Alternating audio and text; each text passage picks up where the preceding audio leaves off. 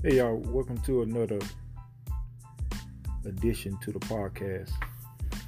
I'm Dennis Smith, your host. Doing the most. I'm just joking. But this podcast again, I, I'm still on the same topic when it comes to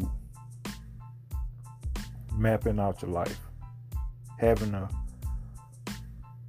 plan and goals to get things done. You know, like today, today was a for me it was a it was a hectic day. But I got things done. How did I get things done? Well, listen this. Before I go to bed and before I wake up, I go and write out my day before. You know, the first thing I do is pray, read, even have a little note on there for number four, um, no fear. I read my statement of what I want to do. I want to read again. Um, something simpler to like um, Myles Munroe. And today, do a podcast. That's what I'm doing right now. And later on today, I'm gonna rewrite my goal. Know, I also got little notes or checkpoints that I have, you know, forgive myself for the things I have done. You know I'm saying? Kind of like meditation. Um, your goals and mapping out your life is so important. Um, even through chaos. Um, I wrote this stuff down and I stick stuck to it, even though I didn't want to but I, I continue to do it because that's the things that I have on my agenda for today, and I intend to get those things done. Um, it's a it's a quote that I want to leave you guys with as well. Your goals are the roadmap that guide you and show you what is possible for your life.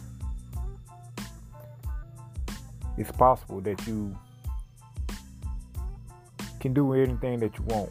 It's gonna take a little work. It's gonna take some planning and mapping your life out. Um, the great Bible says, you know, Habakkuk two and two pretty much tell you write your business out to make it plain. Um, I'm not gonna lie to y'all. A lot of this stuff is hard. You know, like they say, if it was easy, everybody would do it. But you have to write the vision out. Because once you write it out out on a piece of paper, even that smallest goal, little steps, that's gonna help you, help you get to your bigger goals. Do your best to stick to them, because that's what gonna help you along this journey. It's a guide and it's a, a, a, a strategy to get you to point A to point B. So do your best to hit your goals like I said in before, if you don't hit these goals spiritually, you start to feel bad and depressed because it's something that you know that you want to do because you you take it out from another form and you put it in another form that you can see and you can hit. It's like a target.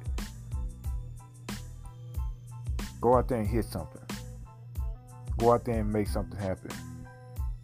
Whether it's big or small. Again, this is Dennis Smith, your host, and this is my light to you.